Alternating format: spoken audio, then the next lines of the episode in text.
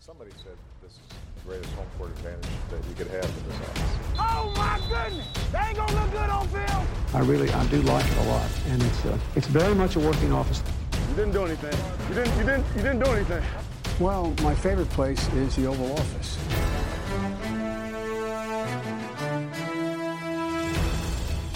Hej og velkommen til det ovale kontor. Mit navn er M. Night Shyamalaners, og jeg vikarierer endnu en gang for Mark Skafte Våbengård. Med mig til at kigge på kampene i U11 har jeg den mandlige pendant til Taylor Swift, Thijs Joranger. Velkommen til, Thijs. Øh, mange tak. Mange tak. Øhm, hvordan, øh, hvad er en mandlig pendant til Taylor Swift? Altså, du er den mandlige version af Taylor Swift. Okay. Jeg er ikke Ja. sikker på, at jeg ved, sådan, hvad Taylor Swift ligesom er. Nej, det, det for. For at være helt ærlig, så ved jeg heller ikke rigtig ret meget andet end det, jeg har set på Twitter via uh, Travis Kelce-relaterede ting. Jeg har, jeg har været uh, ulykkelig, lykkelig. Uh, jeg ved ikke, jeg kan ikke bedømme det. Uh, uvidende om hendes, uh, hendes ting, men hun er jo, hun er jo fandens dygtig. Ja, Men, øh, ja, ja. Det var mere sådan bare, hvad karakter, karakter, karakter, karakteriseringen? Nå, altså, øh, jeg tror også, at du vil se brandgodt ud i en glimmerkjole. True. Jamen, det tror jeg faktisk også. Det, Ja. det tror jeg godt, det kunne være. Ja, lige præcis. Men øh, vi har en, en relativ øh, tung nyhedsrunde i den her uge. Ej, eller relativ og relativ i forhold til, hvad vi plejer. Men inden vi går i gang med den, så skal jeg selvfølgelig sige, at vi er bragt i samarbejde med dem, der støtter os på tier.dk. Så hvis du har lyst til at være en del af klubben, så går du ind på tier.app eller dk. Den skal nok finde det. Og det er 10er.app eller dk. Finder det ovale kontor, og vælger et valgfrit beløb, som du har lyst til at støtte os med, for hver gang vi udgiver et program.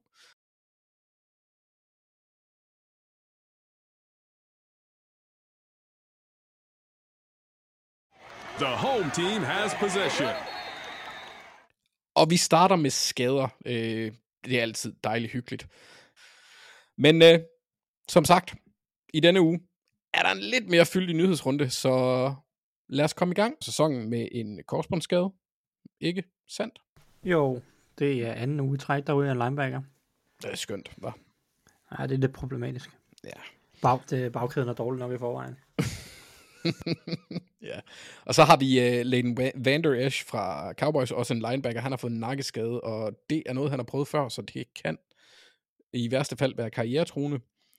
Og øh, mens jeg troede, at den her mand ikke kunne pisse mig mere af, så er det Deshaun Watson blevet opereret i skulderen og er ude for sæsonen. Øh, det, han skulle selvfølgelig lige slå Ravens, inden han gjorde det, det røvhul. Så det ændrer jo selvfølgelig udsigterne for, for Browns sæson i år, men, øh, men- hvad, hvad, hvad har, har du øh, nogle kommentarer til det, Thijs? Nå, men i forlængelse af det spor, så er det jo øh, ja, øh, sjovt, at det skal lige før Steelers lige efter Ravens. Det var da et, øh, et hyggeligt resultat i weekenden. Nej, men altså, øh, sådan på den mere øh, seriøse øh, side af det, så er det jo øh, en, katastrofe for Browns, og, og ekstremt ærgerligt. Øh, det første, jeg tænkte, det var faktisk, jeg sad og jeg, sad, jeg tænkte, hvorfor er det altid, at alle de bedste forsvar, de altid bare skal, øh, altså deres sæsoner skal altid ødelægges af, at, at, at holdet så ikke har noget angreb. Mm. Og det er jo selvfølgelig øh, lidt hårdt at sige, fordi nu skal vi jo se, hvad øh, Dorian Thompson Robinson øh, kan gøre. Han, han får åbenbart starten nu her, og ikke PJ Walker, men nu skal vi selvfølgelig se, hvad han kan gøre, mm. øh, Mhm. når han får lidt tid til ligesom at falde, falde til rette. Men det Ja, er jo et vanvittigt godt forsvar, de har, som nu måske antageligt øh, bliver spildt i den her sæson på, øh, på ikke at have en, en quarterback.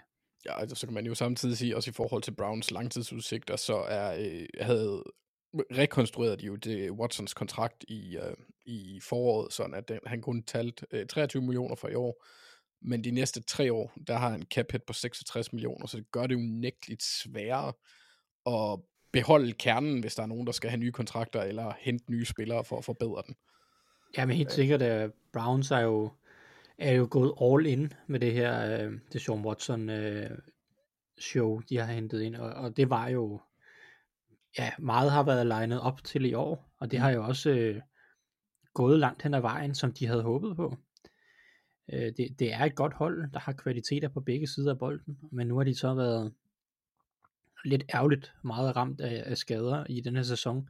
Ikke kun selvfølgelig til Watson, som jo selvfølgelig er det værste af det hele for Browns, men de har også mistet nøglespillere som Nick Chubb og, og Jack Conklin osv. Mm-hmm. Øh, nu har øh, tabet af Conklin har måske været lidt mindre, end man kunne have frygtet, fordi at, at hvad hedder det, øh, Darren Jones egentlig har gjort det okay, øh, når han ikke har været skadet. Så, men, men altså det, ja, jeg, jeg, må, jeg glæder mig til at se, hvad, hvad Thompson Robinson kan gøre. Han startede jo en kamp tidligere i år mod Ravens, og det Ja. var ikke så pænt. Ja, der havde han så heller ikke fået super meget forberedelsestid. Det var øh, kort op til kamp, eller kort før. Ikke Det er jo før det. kamp, men et par dage før. Det er jo det. Jeg håber, at, at nu Browns, de har selvfølgelig hele den her uge til at forberede ham. Og så, øhm, hvad hedder det, så, så håber jeg, at han får lov til at få en måneds tid at løbe på her, for at prøve at se, om vi kan, om forbedringen ligesom kan bygges på. Øh, men altså, ja, det, det er benhårdt for Browns, fordi de er i en super, super svær division, hvor der er rigtig meget rift om, øh, øh, om billetterne, og, og det er der jo generelt i konferencen. Mm. Øh, så det, det, det bliver svært for Browns herfra, tror jeg.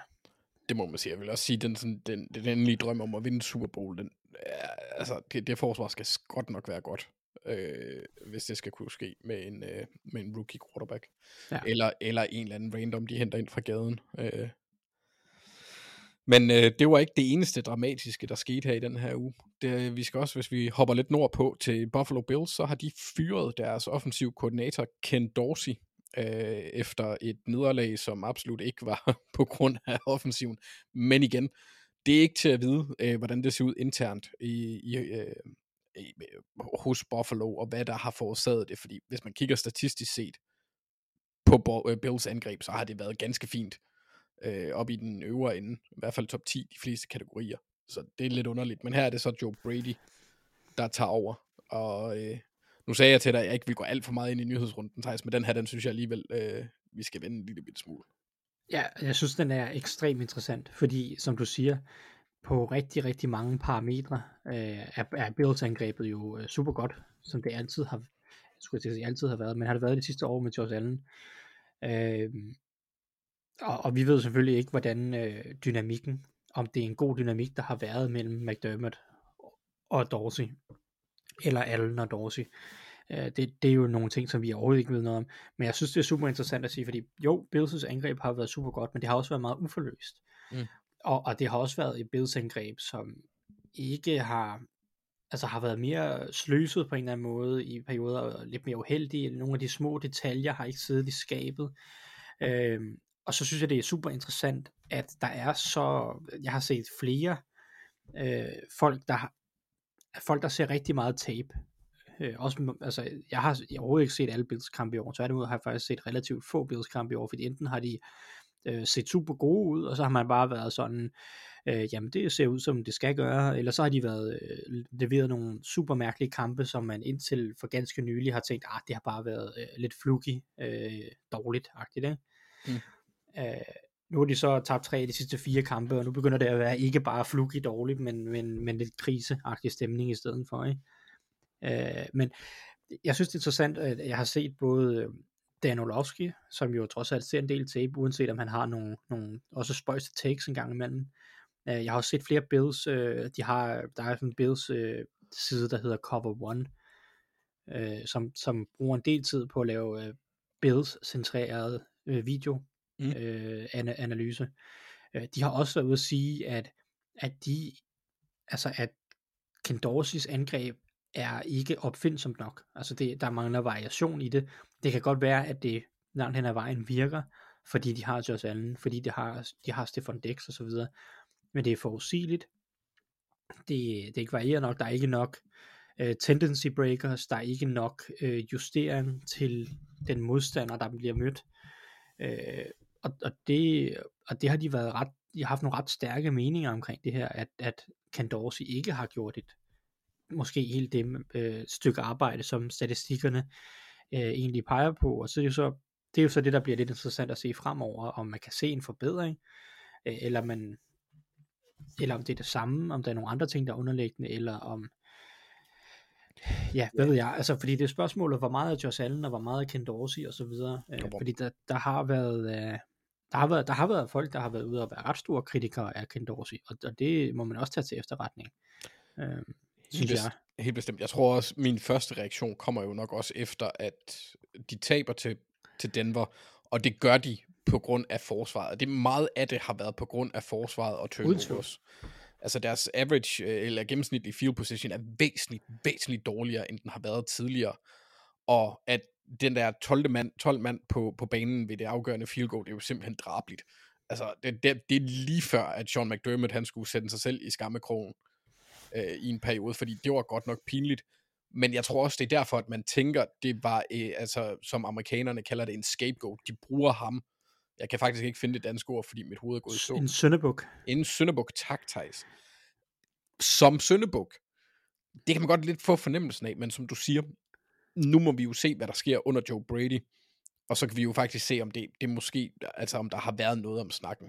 Men, men en, en højst dramatisk øh, udvikling, vil jeg sige, øh, for Ja, Bills. helt, helt sikkert. Og- jeg tror jo, jeg tror personligt ikke, at det her det er noget af det, der kommer til det kommer ikke til at fikse Bills' problemer umiddelbart. Mm. Fordi deres største problem er jo, at de mister øh, 3-4 starter tidligt på sæsonen her. Øh, nærmest i løbet af to kampe mister de Tredavious White, Daquan Jones, Matt Milano, altså tre af de øh, vel sagtens øh, 4-5 vigtigste øh, forsvarsspillere overhovedet.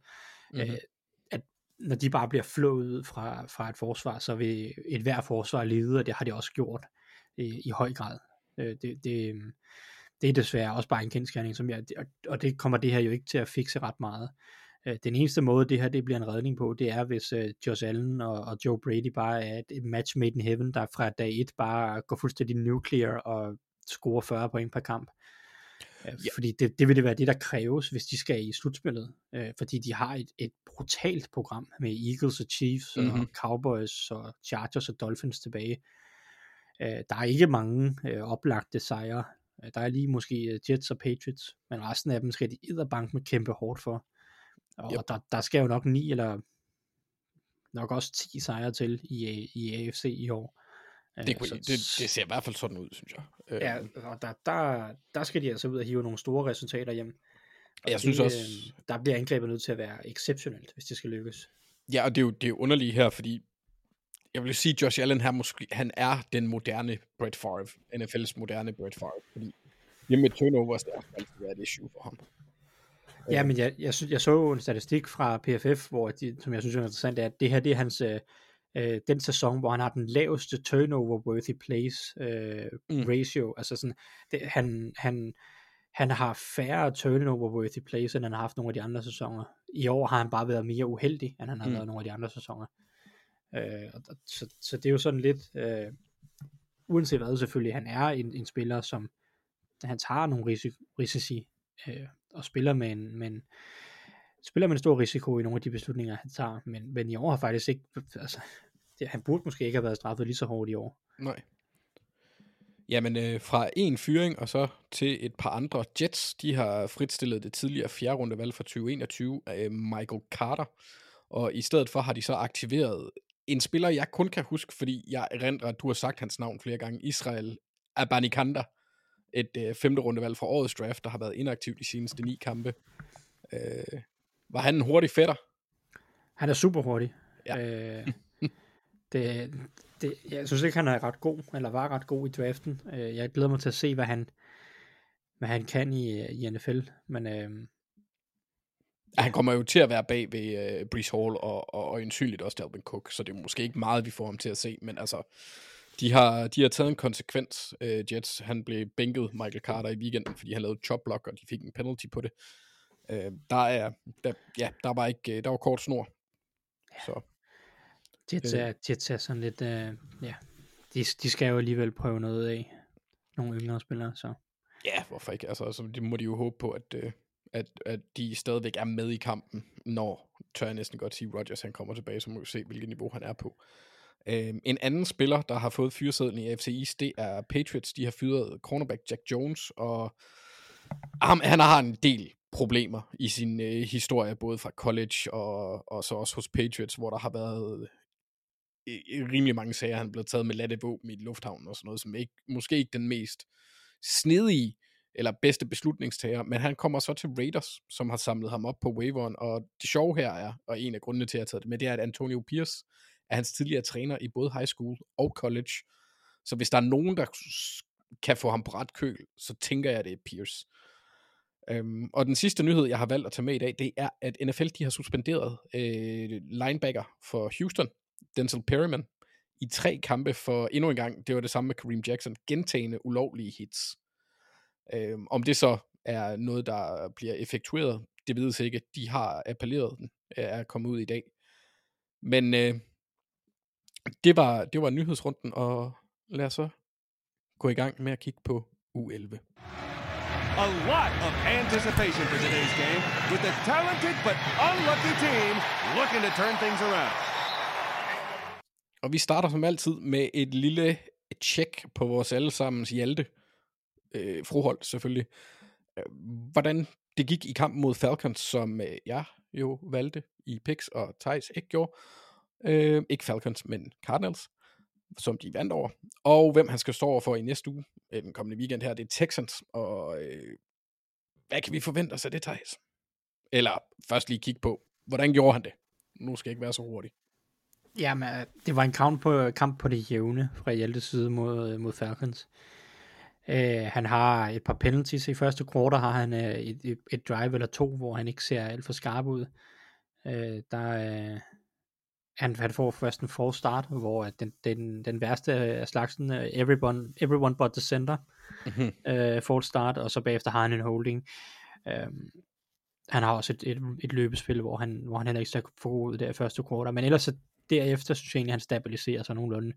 Uh, det var ikke hans bedste kamp, der var ikke lige så mange uh, plusser, som, uh, som der måske er nogle, har været nogle af de andre kampe. Men uh, Kunne du, kunne du se en forskel i forhold til nu, hvor det var Kyler Murray, der var inde som den startende quarterback? ikke så meget hjaltespil, mm. uh, umiddelbart, men det var klart, der var et helt andet snit over, uh, over hvad hedder det, Cardinals uh, angreb. Og jeg glæder mig til at se, hvordan de ligger på. Jeg tænker også, at at hele angrebet bliver mere komfortabel, og, og Hjalte også, øh, som, som de kommer nu og skriver frem. Øh, jeg glæder mig meget til at se, hvad det kan blive til, for jeg synes egentlig, at, at Cardinals gør mange spændende ting på begge sider af bolden, så, så jeg tror, de får jo et helt andet niveau med Kyler Murray, øh, egentlig.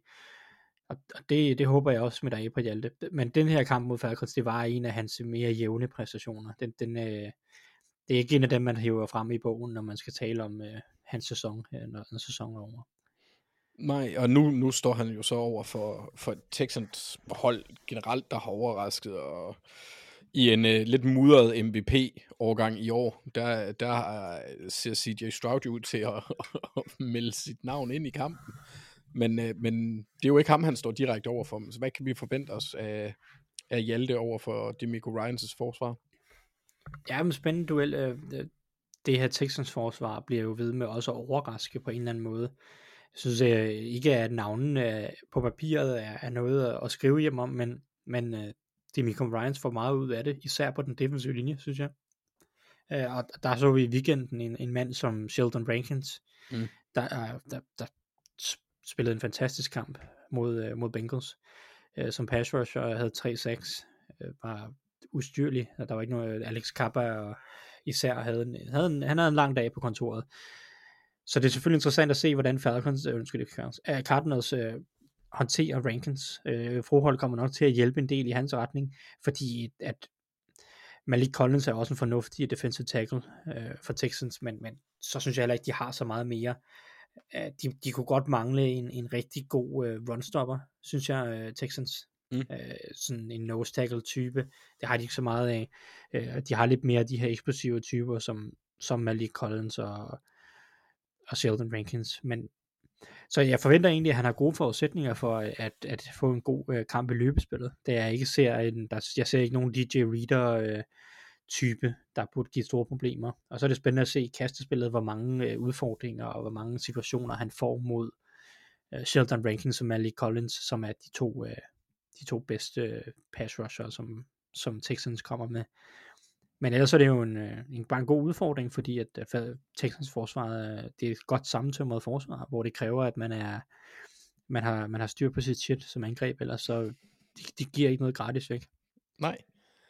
Tak for det, Thijs. Og så er vi færdige med at se bagud, så lad os se fremad.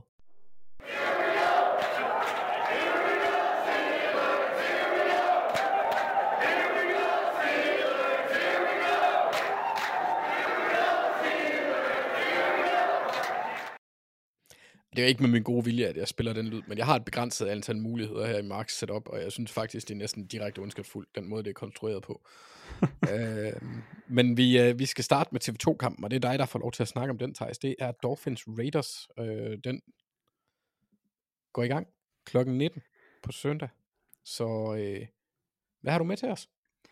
Ja, det, det er jo en, en kamp øh, med nogle storylines, der peger lidt i nogle forskellige retninger. Jeg synes egentlig, øh, mere end at den her kamp handler om tal og øh, styrker og svaghed. Så for mig er det her en kamp omkring storylines og øh, individuelle øh, spillere og trænere og, og, og personligheder i virkeligheden.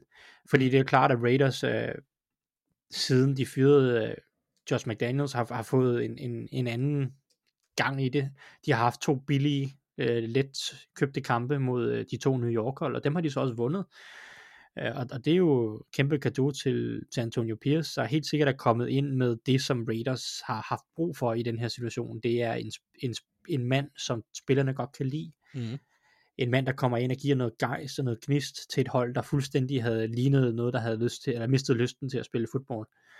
Så det er jo super spændende at, at, at se for mig, om det så er nok mod et hold som Dolphins, fordi du bliver jo også nødt til at komme med noget, skulle til at sige strategisk, noget skimæssigt, noget, nogle, nogle spil, du tegner op på begge sider af bolden mod Dolphins, hvis du skal, hvis du skal kunne, øh, hvad hedder det, gå head to head med Vic Fangio og Mike McDaniel, øh, de, de to øh, strateger hos, øh, hos Dolphins, fordi det er ikke nok bare at komme og være, øh, være glade og spille god fodbold, øh, og være sådan, eller spille hård fodbold og bare kæmpe og have gejst og sådan noget.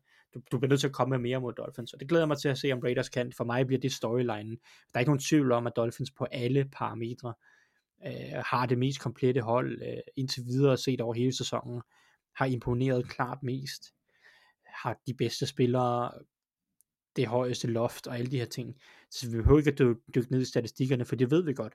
Mm. For det handler om, om Raiders kan, om Antonio Pierce kan bevise mere, end at bare være en motivator, men også kan vise, at han har nogle knæ op i ærmet, og nogle taktiske træk, som kan stikke Dolphins, og der, og der bliver det selvfølgelig interessant at se, om han har han og Raiders generelt har kunnet lære lidt af nogle af de her kampe, hvor, at, hvor Dolphins har været udfordret øh, på angrebet, for eksempel mod Chiefs og Eagles.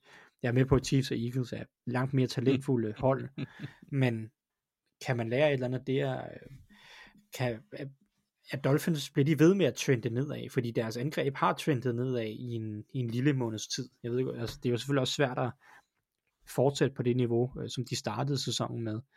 Men det er spørgsmålet om Dolphins. Nu kommer de også fra en bye week, om, om de har skruet på nogle ting, eller om de bliver ved med at måske at blive udfordret nogle steder, hvor de øh, altså offensivt, så, så de ikke på samme måde bare kan, kan udstille øh, de dårlige hold i ligaen, så at sige. Ja, og det er jo, altså, det er jo faktisk lidt sjovt, synes jeg, med Raiders, fordi lige nu, der ligger de jo 5 og 5 i nummer 2 i deres division, ikke? Altså, det er lidt utroligt, når man tænker på, at det er et hold, der har fyret deres cheftræner.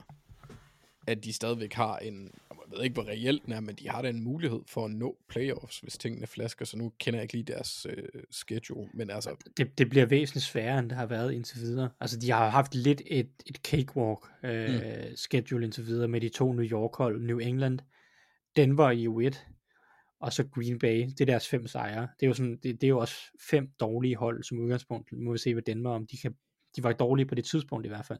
Ja, det var de. Og så derudover har de jo så haft både Pittsburgh og Chicago, som bestemt er, er winnable kampe, eller havde været for dem. Øhm, altså, det kunne de godt have vundet i, i princippet. I Nå, teorien, jo, men jeg tænker, altså Steelers, de er jo altså, det er jo dominerende. De ligger på anden plads i FC Nord, ikke? Der er jo øh, der er nogle scenarier, hvor Steelers de kan være første seed i AFC her efter weekenden. jeg ved du hvad, så går jeg i seng for evigt. Altså, det, er simpelthen, det bliver jeg ikke leve med. Det er ikke godt. Og uh, en Bengals sejr her i morgen, og så uh, ja, Jaguars nederlag og og Chiefs nederlag, så tror jeg faktisk, at Steelers de har første seed. Ja, det, det, det værste er, at det er ikke usandsynligt. Men, altså, nej, det, nej, altså fordi Chiefs de møder Eagles og det hele, så altså... Ja, ja, Ravens og Bengals, altså det er jo, det er jo heller ikke ligefrem en, en, en nem kamp for Ravens. Hvis, hvis, uh, hvis Steelers de har første seed efter den her uge, så ophæver jeg min, uh, min uh, forbandelse, skulle jeg til at sige, over mig selv, med at jeg ikke må vælge Steelers. Ja, jeg, jeg, jeg, jeg så øh, et fantastisk, jeg delte det også ind på Twitter, et, et, et, et, en gif fra Mario Party, hvor øh, de står op på et bjerg, og de skal stå, man skal sådan, det gælder om at skubbe hinanden ud over, og så er der Luigi, han står bare stille, mens alle de andre, de møffer sig selv ud over. Og det synes jeg egentlig er meget sigende for Steelers sæson lige nu. Det er sådan, de ødelægger det ikke for dem selv, sådan helt, altså ved at lave dumme ting. De lærer bare alle de andre at lave fuck-ups, og det, det er pisse irriterende for helvede. Ja, det er det nu. Hvis jeg nu skal fortsætte, så så jeg jo netop en graf om, at Steelers er dem, der har fået mest ud af turnovers. Altså, de har lavet næst flest turnovers i ligaen, men dem, der har fået mest ud af turnovers, og har øh, givet mindst væk ved turnovers. Mm. Så, så det er jo, øh, jeg, jeg tror også Philip han øh, taggede mig i det opslag, og sådan, det er jo den primære grund til, at Steelers de vinder fodboldkampe, det er, at de vinder turnover battle nærmest hver eneste uge. Uh, og, og det, nu har jeg kritiseret Kenny Pickett rigtig meget, og det vil jeg egentlig gerne fortsætte med, fordi han spiller super dårligt. ja, det gør han Men er der én ting, man virkelig kan sætte pris på ved ham, så er det, at han passer rigtig godt på fod, uh, fodbold. Mm. Uh, altså han passer godt på bolden, og det gør han egentlig både uh, i form af at undgå interceptions, men også at undgå fumbles. Hvorimod lige så straks du sætter Trubisky ind, så uh, bliver det helt anderledes hovedløst. Ja. Nu, nu fik jeg lidt, lidt ud på et, på et tidsspor, men uh, har, du, har du nogle matchups med til os, ud over de uh, strategiske? Ja, ja, ja, det er jo så, øh, man kan sige, jeg har et matchup, men så har jeg egentlig også været at gå til kampen som bare nogle spillere, som jeg synes øh, er værd at holde øje med. Mest for Raiders, fordi de får ikke så meget øh, airtime og, mm. og, og talk. Men det er klart, det store matchup i den her kamp for mig, det er Max Crosby mod Austin Jackson. Mm-hmm. Uh, vi har Max Crosby, der er top 3 edge i NFL i år. Uh, så må man selv beslutte, hvem der skal være de to uh, i, i top 3 med ham. Det, det er der nok mange holdninger om. Ja, jeg synes, Justin, han er top 3 edge. Det er Justin Matabuike og Jadavion Clowney, helt sikkert. Ja, ja lige ja, præcis. Det var også de to, jeg tænkte på. ja, præcis. øh, han, er, han er fænomenal, Max Crosby, der fører ligaen i, i, i pressures i år. Han kommer til at stå meget over for Austin Jackson, som er Dolphins' øh, højre tackle, øh, som var et første rundevalg for efterhånden 3,5 år siden, øh, har ikke kunnet leve op til den status de forindværende tre sæsoner, men han har egentlig taget nogle ret pæne skridt fremad i den her sæson, spiller sin klart bedste sæson, og har, er, har været en rigtig fin tackle for dem i år. Øh, det glæder mig til at se, om, om han kan om han kan håndtere det matchup mod Crosby, som har bare en vanvittig fysisk pakke. Øh, og, og det har Austin Jackson måske ikke nødvendigvis, i hvert fald ikke den, den power, som jeg umiddelbart tænker, der skal til for at matche Crosby. Så det er klart mit, uh, mit, mit mest interessante matchup, også fordi at Raiders, uh, det, det er det er en one-man army i forhold til pressure. De har ikke rigtig andre. Uh, han har som sagt flest pressures i ligaen, men Raiders har en af de laveste pressure percentages, eller pressure rates i ligaen. Mm. Uh, og det viser så bare, at der er ikke nogen andre, der kommer med noget. Uh, og lidt apropos det, så vil en af de spillere, jeg gerne vil holde øje med, som jeg synes, man skal prøve at holde øje med, det er Tyree Wilson, som var det her høje første rundevalg i år. Mm. Og han har ikke fået meget ud af det indtil videre. Han spiller sådan 20-25 snaps per kamp, og han har bare ikke set særlig god ud indtil videre. Så det er, lidt, det er kritisk, at han begynder at flashe, synes jeg. Ja, havde han ikke også nogle skadesproblemer? Eller er det jo, noget, jeg han har har, mig selv ind? Jo, det havde han i starten af sæsonen. Jeg ved ikke, ja. om han stadig døjer lidt med det. Det kan godt være.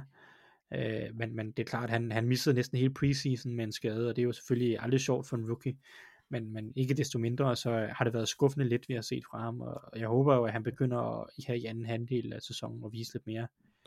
Øh, og så vil jeg sige, en sidste spiller, jeg godt kan lide, som jeg synes, jeg gerne vil fremhæve hos uh, Raiders, mm. det er egentlig Nate Hobbs. Ah. Uh, cornerbacken, slot, primært er han slot cornerback for dem. Uh, jeg synes, han er en dygtig spiller. Og han kommer også til at få en stor opgave den her uge med Jalen Waddle og Tyreek Hill, der bliver flyttet rundt over det hele. Uh, han, er, han er ret atletisk, Øh, så så han, han burde egentlig være den type cornerback, jeg vil øh, stole, eller ikke stole, man kan ikke stole på nogen over for Tyreek Hill, men, men, øh, men som den type cornerback, jeg gerne vil have i, i det matchup. Ja. Øh, så, så jeg synes også, han er en fin spiller, der bør fremhæves. Øh, hos Dolphins, der kender vi mange af de store profiler, så det behøver vi ikke gå lige så meget i dybden med, synes jeg. Fuck dem. Altså, helt ærligt. Come De skal nok få deres shine. ja. Jeg vil også, hvis jeg må tilføje en spiller, jeg synes, der er rigtig sjov. Nu er det ikke, fordi jeg ved ikke, hvor meget han spiller, men han dukker op en gang imellem, og det er mest af alt, fordi han var lidt en draft darling for mig for et par år siden. Uh, Amik Robinson. Robertson. Ja. Han er skæg.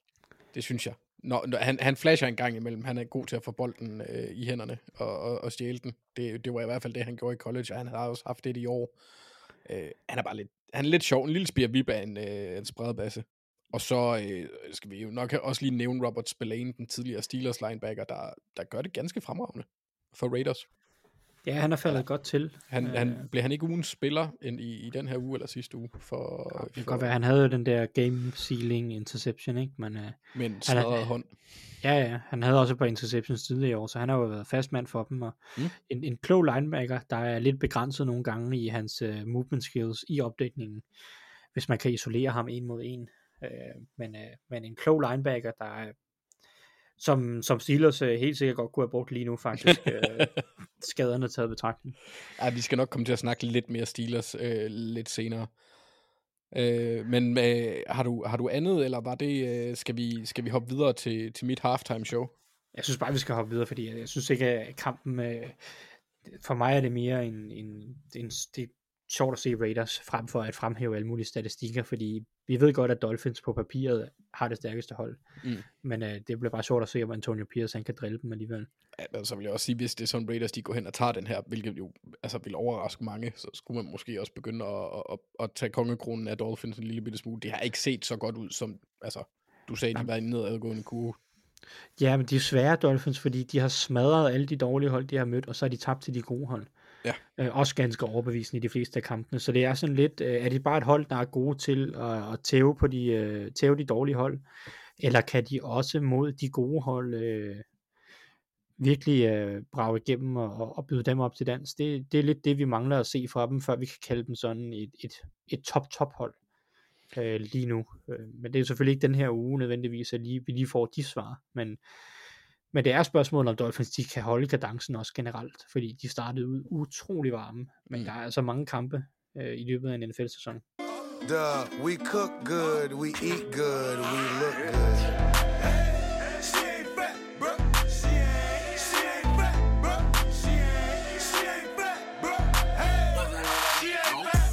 Og så er det tid til, til, til ja, ja, man kan sige, halvlejs-showet, mit show i dag. Thijs. Øh, jeg valgte at give mig selv en forfærdelig svær opgave, lagde jeg mærke til, efter jeg havde skrevet det ned, og så begyndte at sidde og kigge på det. Øh, jeg skal give min top 5 fatties. Og der er faktisk ikke nogen. Du, det er jo nok din favoritopgave i hele verden. Jeg tror det ikke, du kunne få en bedre opgave. Det er det også. Jeg, jeg kan også sige det. Jeg har ikke, jeg har ikke fem spillere. Jeg har ti spillere skrevet ned lige nu, fordi det, jeg kunne simpelthen blive ved, og der er endda nogen, jeg har udladt, fordi det er sådan, okay, Anders, nu er det for meget. Øhm, hvad, hvad, top 5, hvad, hvad, hvad er kriterierne? Eller hvor meget jeg elsker. Hvor meget, hvor meget jeg elsker. elsker. Ja, ja, det har jeg gjort med top 5. Og så de sidste fem, jeg har med, ah, ikke helt, der er en af dem, det, det er fordi, de har spillet godt i år, jeg synes, de skal nævnes. Det eneste kriterie, jeg egentlig havde, det er, at de skal veje over 300 pund. Øhm, hvilket jo udelukker spillere som Aaron Donald, øh, Ed Oliver. Ja.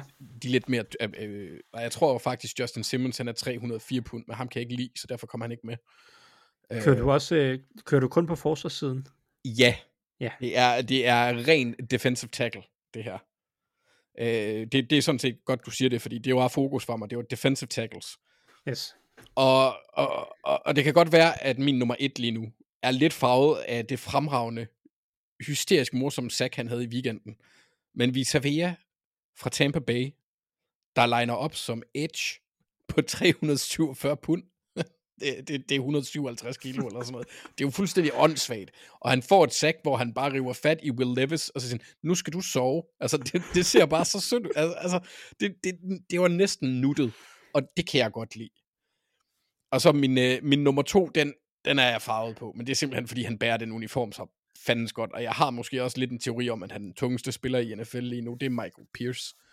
øh, nose tackle for, for Baltimore Ravens. Øh, 355 pund han er bare en stor, forfærdelig stor bamse, og hvis man kigger lidt på hans, øh, sæsonbilleder, hvis du for eksempel kigger ham, ser ham i uniform for, for Vikings, og så øh, for Ravens i år, så er der en noget større mave i år. Øh, øh det er lige før, jeg synes, han er blevet flottere. Og, og, og det, det, det, det, han gør mig bare glad. Så har vi selvfølgelig også Dexter Lawrence. Ja, ham, ham er jeg sikker på også vil dukke op på et tidspunkt, ja. Ja, og de, næste to kunne du nok også gætte dig til. Men, men han, er, han, er, han er ikke bare sexy, dexy, som han også selv kalder sig. Jeg elsker det.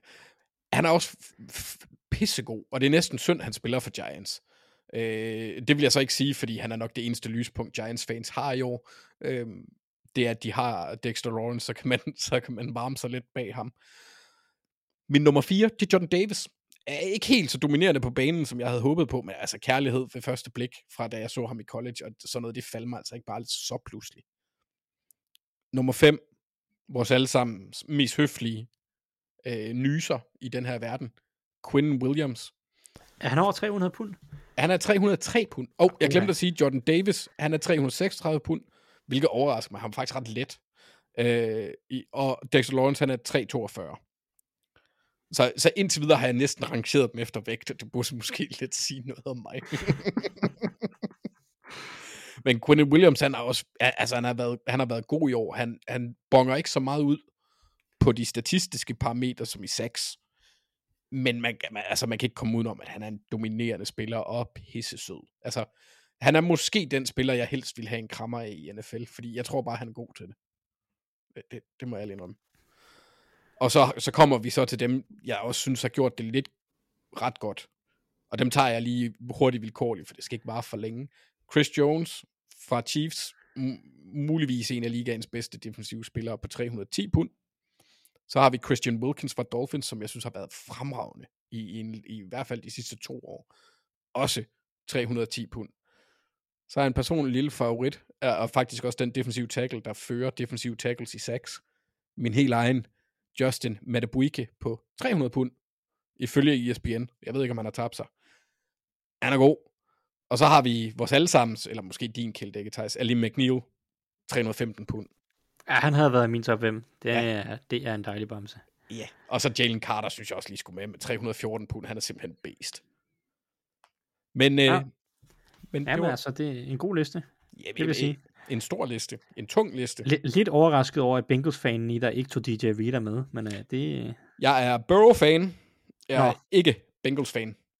Okay. Øh, I hvert fald ikke, hvor, det kan være, det ændrer sig til det meget mere negativt. Det kommer an på, hvis de fuldstændig imploderer i morgen, så er jeg kæmpe Bengals-fan. Men ellers, så kan det godt, eller nu skal vi så sige, at vi optager det her onsdag aften. Øh, klokken lige nu er lidt, lidt i 8. Så i morgen, det er torsdag, og det er jo Bengals-Ravens, der spiller Thursday Night.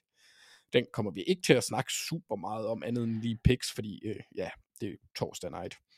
Men øh, det var min øh, top 10 af fatties, og de er bare dejlige. Det, det går op for mig nu, øh, når jeg sidder og kigger ned over en liste over defensive tackles i ligaen, hvor mange du egentlig har erklæret din kærlighed overfor, fordi jeg kunne godt nævne uh, øh, 10 mere, som jeg ved, du elsker, men uh, ja, ej, det, er jo også derfor, at folk derude, de bliver nødt til at anerkende, at det her, det, har, det var en svær top 10 at lave. Ja, men det var, øh, altså Thijs, jeg blev virkelig sådan, altså jeg blev nødt til at, ej, oh, han er der også, ah, ej, Justin Simmons, han er jo også pissegod, men han gjorde noget ondt ved Odell Beckham, så derfor er jeg sur på ham, derfor kan jeg ikke tage ham med, det er sådan, altså, det var åndssvagt. Altså, der er så mange gode, og jeg bliver nødt til at sætte den med 300, fordi ellers er der endnu flere gode, når det er defensive tackles. Men ja. det er så, så alle, der er sure over Aaron Donald ligger med, han er simpelthen ikke tyk nok, og det er bare, altså, til, til, til en eller anden KFC med ham, eller spise noget gravy, et eller andet, hvis han skal med på den her liste. Will they bring out the punter here?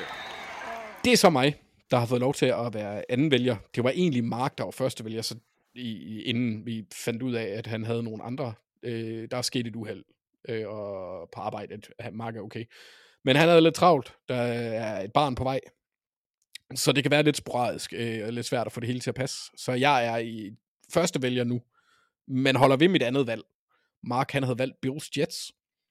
Jeg, jeg, jeg, jeg, jeg, jeg synes ikke, at vi kunne gå forbi den her runde uden at tage Eagles Chiefs. Altså ikke øh, gentagelsen af sidste års, eller i års, er det jo så teoretisk set sidste sæson Super Bowl. Og det selvom holdene, synes jeg, virker en lille bitte smule mere forkølet, så bliver det jo stadigvæk et brag af en kamp. For jeg synes ikke, og det synes jeg egentlig er generelt for NFL i år, at der har været et hold, der sådan, hvor du bare tænker, hold kæft, de dominerer det hele tiden, hver gang. Nøj.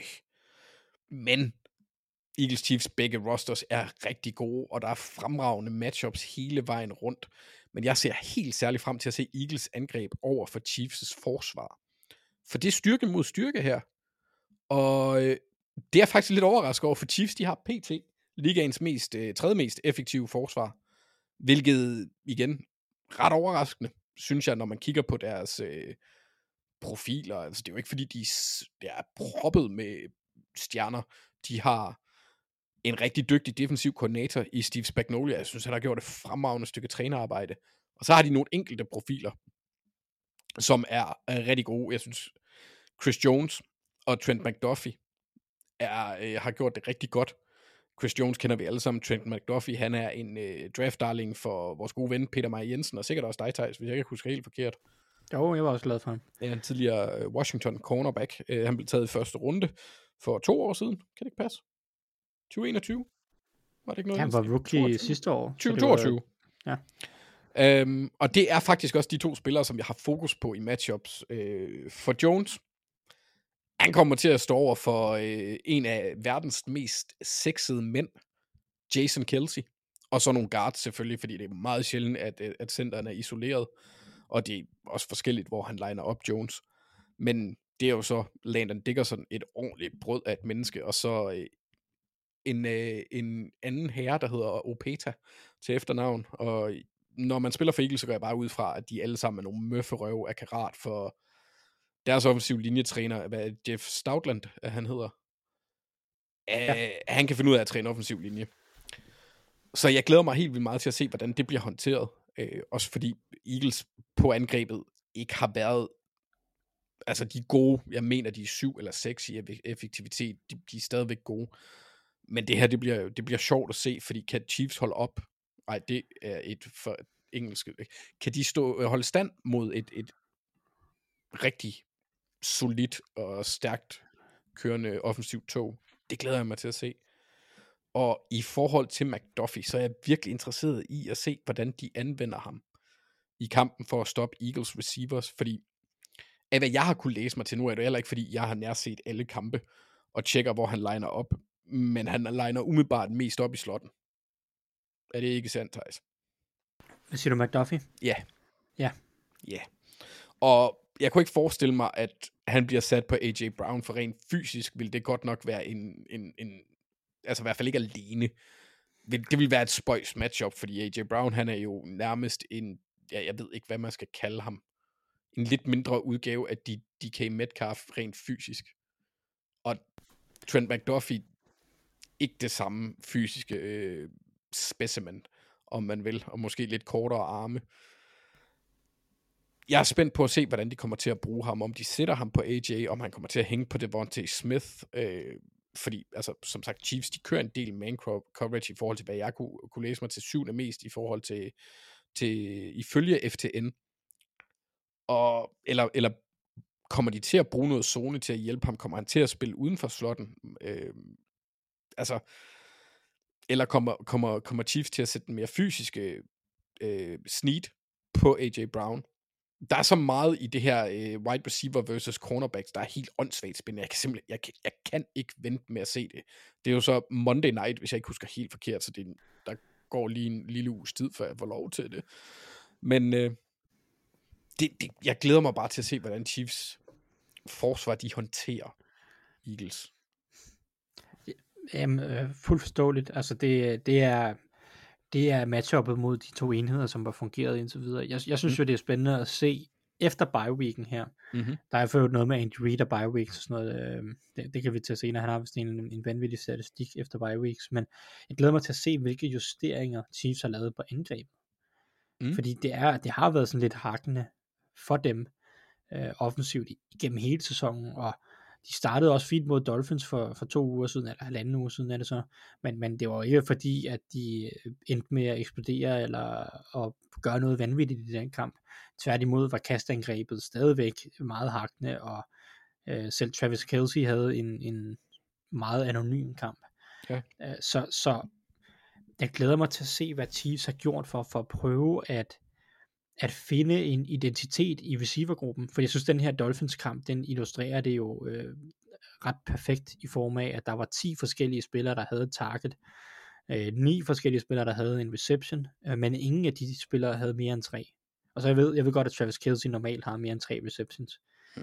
Men, men, men hvem er, hvem er, øh, hvem er dine alternativer? Er, er det Marcus Valdez Ganglin, Er det Justin Watson? Er det nogle af de yngre fyre i, i Rasheed Rice eller Sky Moore? Øh, er der overhovedet noget som helst at gøre med Kadarius Tony? Øh, Michael Hartman har man traded for. Kan han, kan han give dem et eller andet? Altså, det, jeg glæder mig til at se, om de har fundet øh, mere i kastangrebet, end de, øh, end de havde før bye fordi jo jo, altså, det er stadig et, et, det er stadig et godt kastangreb, de har, uden tvivl. Øh, Men, men det, er jo, det er jo båret af, at Mahomes er, er vanvittig. Øh, Det, det, er jo ikke båret af nogen som helst andre. Og selvfølgelig deres offensiv linje er også fin, men, men Altså, De, der, de, der, der glæder jeg mig til at se, om de har mere jeg vil også sige, at den offensive linje, den står jo også over for noget af en udfordring med, med øh, særligt Josh Sweat og, og Hassan Reddick ude på, på kanterne med de, fordi Donovan Smith og Jawan Taylor har jo ikke været overbevisende, vil jeg sige. Og det er altså nogle rimelig dygtige pass rusher, de står overfor. Og så plus Jalen Carter, det bliver også sjovt at se, hvordan han bliver brugt. Øh, men som du siger, så er det jo også svært, fordi Mahomes, han ikke bare løber som greased up deaf guy fra Family Guy. Han er også omtrent lige så svær at fange. Så altså, bliver det bare en, en Patrick Mahomes, der, øh, der går nuclear, nuclear og så øh, vinder kampen nærmest alene, det kan man jo ikke sige, eller, eller får han hjælp fra de spillere, du nævner? Er der nogen, der kan sp- øh, få deres spil op på et højere niveau?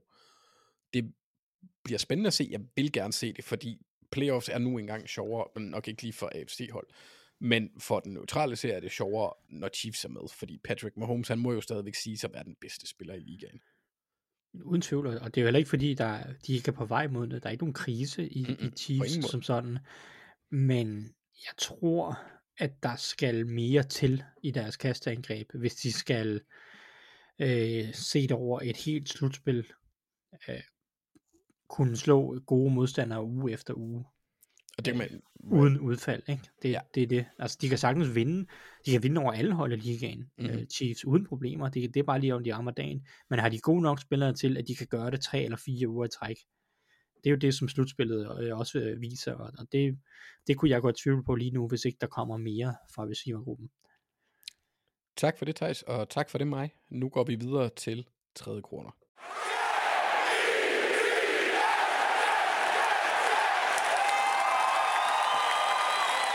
Så meget glæde til Jets chance har vi ikke hørt i år, tror jeg. Øh, I hvert fald ikke, ah, måske de første fire minutter af, af sæsonen.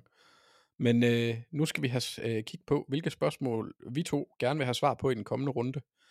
Så Thijs, jeg tænker, du får lov til at starte.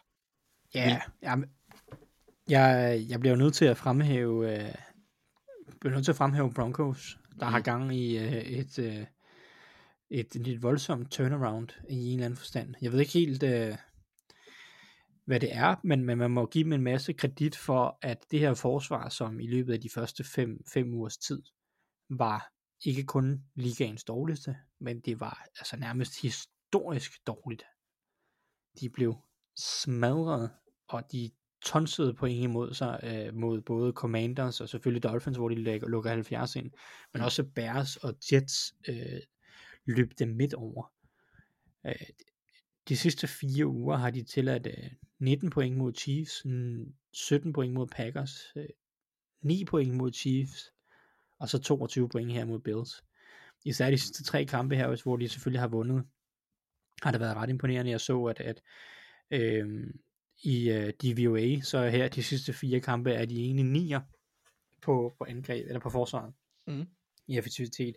Så det er jo, det er jo en vanvittig kontrast til de første fem uger, som var helt og aldeles håbløse. Øh, og- det må man jo give noget respekt til Vance Joseph. Øh, han var under meget kritik i, i de første, første fem uger, og også med rette, fordi når de forsvar er så dårligt, så er der et eller andet, der er øh, fløjtende galt. Men kæmpe respekt til, at, at Vance Joseph han kan rette op på det Mm-hmm.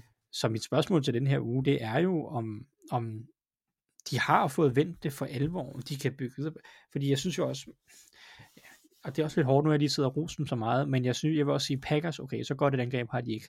Chiefs, det føltes lidt som en fluk, øh, at de var så dårlige, som de var. Det var Og også så er den der- uge, hvor han havde influenza, ikke? Den sidste. Ja, præcis med Holmes. Og så Ja. kommer der Bills her, som jo så øh, er lidt af gang i sådan en uh, mærkelig uh, down-periode. Nu, nu kommer du til at møde et, et Vikings-hold, som tværtimod har gang i en mega øh, øh, op-periode, optursperiode. Øh, vundet fem kampe i træk nu, øh, Vikings, og selv med en Josh Dobbs og skader til Justin Jefferson og så videre, øh, så er det et consistently effektivt øh, angreb, der formår at flytte bolden øh, med en offensiv træner i Kevin O'Connell, der virker til at have løsninger helt, altså hver eneste uge. Han løber ikke øh, tør for idéer eller løsninger. Øh, det er ikke fordi, at angrebet er brager ud af er, og er ustoppeligt, men, men de kommer til at udfordre dig med noget consistency, som jeg ikke ved, om, om, om Denver måske har mødt så meget af i de sidste tre uger. Så det glæder mig til at se, om, om Denver, om deres forsvar er så legit, at de øh, virkelig har fået vendt sagerne, og kan også stikke et, et brandvarmt Vikingshold. Eller om de lige har ramt et par heldige kampe på de rigtige tidspunkter, og stadigvæk mangler det, der skal til øh, for, sådan for alvor at, at lege med øh, og, og drille, de, drille de andre hold i AFC West. Ja, for du tror du, der er en reel, altså, en lille chance for, at de kan nå playoffs? Jamen, altså det er jo lidt det der er spørgsmålet, fordi hvis de er blevet ved at blive lidt varme, både offensivt og defensivt, jeg ved ikke, offensivt er det stadig sådan lidt, ja, jeg, Ja, det, det lidt kan jeg ikke helt finde ud af. Men det er bedre, Men... end det var, har været. Ja, uden tvivl, og, og der er også nogle ting, der fungerer øh, offensivt. Men hvis de vinder over Vikings til den her uge, så har du Browns i næste uge med en rookie backup quarterback. Altså, så kan du godt have lige pludselig, øh, så kan du godt lige pludselig have seks sejre. Øhm, De er 4-5 lige nu, hvis øh, folk skulle være i tvivl. Ja, lige præcis. Og, og, og så øh, derefter, så er der stadig nogle kampe senere på sæsonen mod Patriots og Raiders, og så to gange mod Chargers. Altså, så, du har jo en masse divisionskampe tilbage, Mhm. Øh, som, som du jo måske kunne, kunne være heldig at hive nogle sejre ud af. Så, så hvem ved, altså, jeg, jeg føler som, at hvis de taber den her uge, så er det nok for langt. Ja. Men hvis de vinder den her uge, så hvem ved, om de måske kan være det hold, der øh, kan snige sig op på ni sejre og have nogle tiebreakers over nogle af de rigtige hold, for eksempel Browns eller Chargers eller Steelers. et eller andet den stil, ikke? De Steelers ved jeg ikke, om de kommer, de, Nej. de har ikke Ej, noget direkte. Ej, det er rigtigt. Nej, nej, og Steelers kommer også til at ligge langt foran dem jo. Ja, det gør de. da. Jeg tror også, der er, der er nok en 11-12 sejre i det Steelers hold her. Det, Ja, det kan jeg godt mærke. Det er ikke nok. Altså, 17 sejre. Altså, de får, de får, Og med, altså med Super Bowl, ja, det er selvfølgelig rigtigt. Ja, selvfølgelig. Ja, ja. Det tror jeg. Kenny Pickett, Super Bowl champion. Det vil, du, jeg, jeg, ved, jeg ved godt, at, apropos Steelers, altså, øh, fordi det er dem, jeg vil snakke om. Det er mit spørgsmål. Og jeg ved Ja, godt, vi, kan bare hoppe, vi kan hoppe direkte videre til det. ja, fordi mi, jeg har formuleret mit spørgsmål sådan, hvilket hold stealer mest? Steelers eller Browns? Ja. Og Var det før eller efter Watson-skaden? det var faktisk før, men det bliver kun mere relevant, når det er med. Fordi, altså, øh, altså det gør det faktisk mere usandsynligt, at det, øh, det, det, det, altså så bliver det nok Steelers, der stiler mest. Øh, jeg har i hvert fald, uden at afsløre for meget, og samtidig så afslører jeg alt for meget, jeg har flyttet mit valg i den her kamp øh, i PIX efter, efter nyheden. Og øh, Steelers er bare, altså som vi snakkede om før, det er en spøjs sammensætning, for det er på ingen måde kønt, noget af det, der foregår. Og øh, jeg har det sådan lidt ambivalent med det, fordi øh, på et aspekt, jeg har en sund respekt for Steelers, og et, øh, hvad kan man sige, rivaliserende had. Had er måske forkert. Det har jeg, når de møder Ravens, fordi de altid er pisseirriterende der. Øhm, men jeg kan godt lide, når de taber. Det er, næst efter Patriots er det nok det hold, jeg nyder mest, når de og Browns, nu hvor de har hentet Watson, er nok det hold, jeg nyder mest at tabe, men de er bare så åndssvagt irriterende. Det gode ved det er så, at sandsynligheden for, at de beholder Matt Canada er rimelig høj, og det vil gøre mig glad. Øhm, Browns på den anden side, de, de er lidt bygget på den samme måde lige nu, særligt efter Watson, fordi altså godt nok mod Ravens i anden halvleg, der gjorde han det fremragende. Uh, han udnyttede det Ravens, de gav ham. Det var meget sjældent, at han uh, kastede dybt, hvilket uh, der var en grund til, at han havde ondt i skulderen. Uh, men, men altså, de gjorde det jo ganske udmærket, sat 33 point på, ah, det var altså 26 point, 27 point på tavlen mod uh, et, et rigtig godt Ravens forsvar, og øh, hentet to føringer, der, eller føringer, der to gange var over 14 point. Øh, jeg har, mm, jeg har, jeg, jo, jeg var mere frustreret efter Steelers nederlaget, men det her, det var godt nok tæt på at være det samme. Hold kæft, jeg var sur. Men, men Browns har bare den samme, kan man sige lige nu, vej til sejr som Steelers. Det er at spille et noget ondskabsfuldt forsvar. Lev på din defensive linje. Denzel Ward, han blev også skadet i weekenden. Jeg ved ikke, hvor alvorlig den er. Det kan jeg egentlig ikke huske. Men det er den defensive linje. Det er særligt Miles Garrett på Browns siden, der gør det for, for Browns.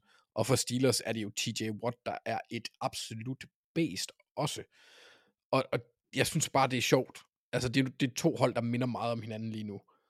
Øhm, så jeg, jeg er spændt på at se, hvem af dem, der leverer den her opskrift til sejr, som Steelers har levet på det meste af året med pissegrim fodbold, med, men med at holde sig inde i kampen, og så levere de vigtige spil.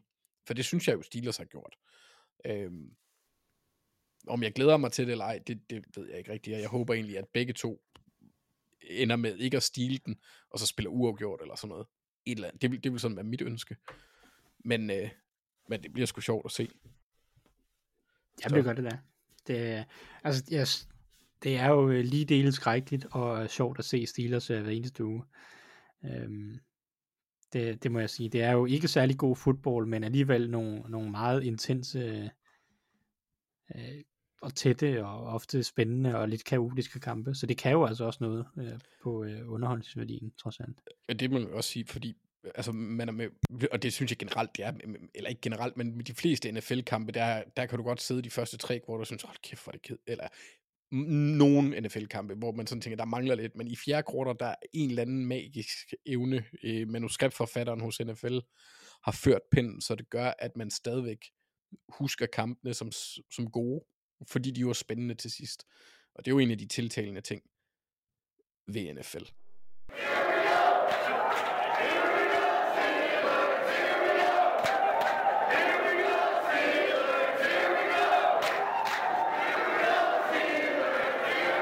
En gang til. Ja, jeg synes, du skulle have den to gange, Thijs, fordi det er, det er dig, der skal på scenen nu med, med ugens anbefaling, som øh, Mark har været så sød at notere ind til dig. Øhm, og det er, øh, hvilken træner skal man holde øje med i øjeblikket, øh, om vi har en head coach, koordinator, der gør noget anderledes eller særligt sjovt. Jeg har faktisk ikke engang tænkt på, at det er Mark, der har sat den her ind. Nej. Øh, det føles som et setup, så. Okay. Øh, for jeg ved ikke, om han vidste, at jeg ville komme til at snakke lidt Vikings, så. Øh, Ej, altså Mark, men øh, der, er han, der, der er han jo snedig. men jeg vil også sige, nu er han her jo ikke, så det er nu, vi skal udnytte det. Så jeg Jamen, ved det ikke er, helt, og, han er. nej, så, det er også fair, vi kan godt Ja, ja, ja. snakke noget Vikings, det kommer vi til. Ej, øh, jeg har valgt øh, lidt både head coach og så koordinatormæssigt, som jeg synes mm. er, er værd at holde om. Jeg synes head coach-mæssigt, der synes jeg, de to mest spændende head coaches lige nu, øh, som vi har set sådan lidt mere fra dem. Der er også nogle af første års head coachene, som jeg egentlig synes gør det godt. Øh, både Jonathan Gallen og Mm. Demico Ryans og sådan noget. Men jeg synes, at nu vi er, nu vi er enden over deres projekt, og man begynder at kunne se aftrykket og øh, sådan consistency over en, et, et langt antal kampe, der synes jeg, at Mike McDaniel og Kevin O'Connell er de to mest spændende øh, unge head coaches, vi har lige nu i ligaen. Øh, der er Mike McDaniel selvfølgelig, fordi han, han, er den, han virker som den mest innovative offensive hjerne lige nu i ligaen. Ikke nødvendigvis den bedste. Øh, der, der kan Kyle Shanahan nok stadig tale med i, i, i, det, øh, i, i den leg. Men måske den mest innovative, og det synes jeg er super, super spændende. Mm. Øh, om han så kan bygge et hold op omkring det, som, som consistently kan vinde og, og slå de bedste hold og, og, og være med i slutspillet. Det er jo sådan noget af det, vi forhåbentlig får svar på senere i sæsonen. Øh, Kevin O'Connell øh, synes jeg bare har, har gjort et, et super imponerende stykke trænerarbejde. Øh, faktisk også i sin første sæson. Altså evnen for Vikings til faktisk at spille relativt fejlfri fodbold uge efter uge. Øh, og ikke at dumme sig, men samtidig øh, ikke være konservativ. For Mhm. mm. Nu snakker vi Steelers tidligere. Steelers er jo super konservative og kedelige. Ja, vi Øh, og dummer Ra- sig ikke. Og, Ravens, de er ikke konservative, men de dummer sig. Så, Ja, ja, ja. Ja, for der er masser af gode hold, der dummer sig og smider mm. nogle kampe, de ikke burde. Sådan. Jeg synes, Vikings er utrolig consistent uge efter uge, og det var de egentlig også sidste år. Der ved jeg godt, at de var lidt heldige i mange af, mange af deres sejre. Men jeg synes egentlig, at de, de det er det her med, at jeg synes, han har svar. Hver eneste kamp kommer han med nogle svar, øh, Kevin O'Connell. Øh, og, og, og det, det synes jeg er fedt, og jeg kan godt lide den måde, de har bygget deres hold op på. Jeg synes jo, at det, det synes som om, de har truffet rigtig mange gode valg her i offseason, og det er jo selvfølgelig ikke kun hans øh, ære, det er jo også øh, Queasy, øh, den, den general manageren, øh, at, at, at han, det ser ud som om, jeg kan godt lide den måde, de bygger holdet på, og den måde, der ligesom virker til at være en harmoni i holdet på, øh, som passer sammen med nogle af de ting, som Kevin O'Connell gerne vil gøre. Jeg synes, de virker spændende øh, på lang sigt som head coaches. På den defensive koordinator side, så synes jeg, der er to defensive koordinatorer, som skiller sig ud lige nu, som gør nogle spændende og gode ting. Den ene er Mike McDaniel Ja, øh, hos Ravens. McDonald. Det kan man... Selvfølgelig. Mike McDonald. Altså, jeg vil, Øh. gerne, jeg vil gerne se Mike McDaniel som defensiv koordinator. Det, jeg tror, det vil være grineren. Ja. Ja, ja, præcis. Nu, Ja. nu gik der for meget uh, Mike McDaniel i det. Men Jamen, jeg kan godt forstå det. Han er, han er herlig. Jamen, jeg kunne også godt tænke mig at se ham som defensiv koordinator, så det kunne også være måske af nogle, nogle meget kreative ting, han kommer op med der. Ja. Uh, nej, men Mike McDonald uh, hos Dean Ravens, uh, må man jo bare sige, er imponerende Mm. uh, evne til at variere forsvaret, uh, kreere pressures uh, gennem de forskellige looks uh, op foran, og også bare en, en usædvanlig evne virker han til altid at være på forkant med, hvad angrebene kommer med. Øh, I hvert fald langt hen ad vejen i de fleste mm. kampe. Jeg ved godt, det er en, en ærgerlig kamp efter den her i weekenden, hvor at, øh, at forsvaret ikke havde det samme snit, som de har haft i nogle af de andre kampe, men overordnet set over hele sæsonen har han været ekstremt imponerende. Og også når man tænker på det spillermateriale, der er til rådighed, så synes jeg, det er vildt nok, at de ligger helt derop. Det havde jeg ikke forventet. Nej, for jeg synes stadig, og det er også lidt i weekenden måske, altså jeg synes stadig, at deres defensive linje mangler lidt, øh, Mhm. lidt, lidt spice, hvis man sådan, øh, i forhold til, hvad man kunne forvente af et topforsvar. Ja. Men, øh, men der, der har han jo kompenseret godt indtil videre i år, også selvom det ikke lykkes i samme grad her i weekenden. Øh, og så bliver man nødt til at, at tage Brian uh, The Madman Flores øh, og, og snakke. Jeg synes, det er sindssygt interessant, at han kan køre så vanvittigt aggressivt et forsvar, og stadig på en eller anden måde virke til at have en velbalanceret filosofi. øh, når man, du ved, nogle gange, når man, altså Rex Ryan forsvarer Ja, ja. nogle gange, ikke? Ja. Altså sådan, det, det, var, det, var, det var også for meget på en eller anden måde, altså det var, det var sådan, øh, det var, det var ren go big og go home, og det ved jeg godt, det også er med Flores, men der er alligevel, har han en evne til ikke bare at kalde de der vanvittige blitzes på de forkerte tidspunkter, fordi det, du kan jo rigtig, rigtig hurtigt blive udstillet, hvis du kalder, hvis du kalder en cover 0 blitz på, på det forkerte tidspunkt, eller ikke lige har, øh, øh, skulle til at sige, øh, mandskabet til at køre det. Mm. Øh, Så, så, så ender du lynhurtigt med at få nogle rigtig lange touchdowns imod sig, og, og og det, så kommer man bare rigtig hurtigt til at se dum ud. Øh, der synes jeg, Brian Flores har en imponerende evne til at være ekstremt hyperaggressiv, men samtidig på en eller anden måde velovervejet i sin approach til, hvornår gør vi hvad, og på hvilken måde gør vi det på, når vi møder de forskellige hold. Øh, Det synes jeg er sindssygt øh, imponerende, og også hans evne til at bruge mandskabet, de forskellige typer, han har på forsvaret. Det her med, at han bruger Josh Metellus nærmest som en linebacker, så de, de spiller egentlig med tre safeties hele tiden, men har formået at finde en perfekt rolle til Josh, øh, Josh Metellus. Øh, Det synes jeg er super, super imponerende. Så Så han- bare, Han er safety Han er- normalt, eller?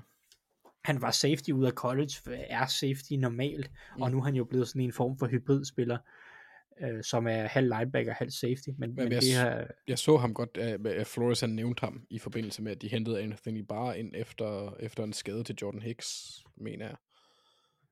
Eller er det... Husker... ja, ja, det har de, ja, det, det har de gjort. Ja. Øh, men altså, han, han spiller jo, han spiller ned i boksen øh, på rigtig mange snaps, og så spiller han, liner han jo op i slotten en del, som sådan en slot corner, altså det er sådan en ret, øh, han er lidt det, jeg vil kalde en slot safety. Så det var ofte. sådan, lidt det, man havde håbet på, en Isaiah Simmons eller Simmons Co- Collins, lige med de der... Øh, Ja, hybrid ja, Simmons for eksempel, ja. Ja, Simmons for eksempel, øh, Mm. måske også i, i den rolle, øh, altså nogle af de her, man, man ser det lidt oftere i college, Ja. øh, nogle af de strukturer, der bliver brugt i college.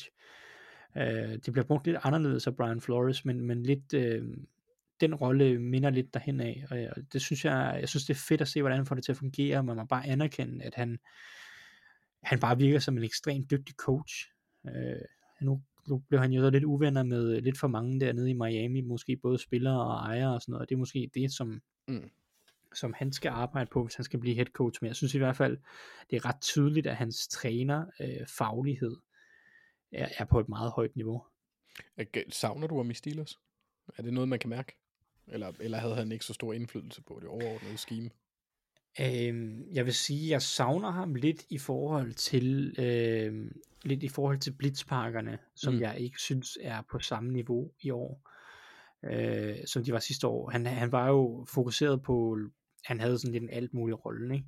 Mm. Øh, hvor han jo egentlig også øh, coachede noget af angrebet og havde indflydelse på Kenny Pickett og sådan nogle ting. Øh, øh, var meget involveret i, øh, i f- øh, hvad sådan noget game, hvad hedder det, hurry up offense og red zone offense Mm. og sådan nogle ting også. Så han havde Ja. sådan lidt en, en alt mulig rolle.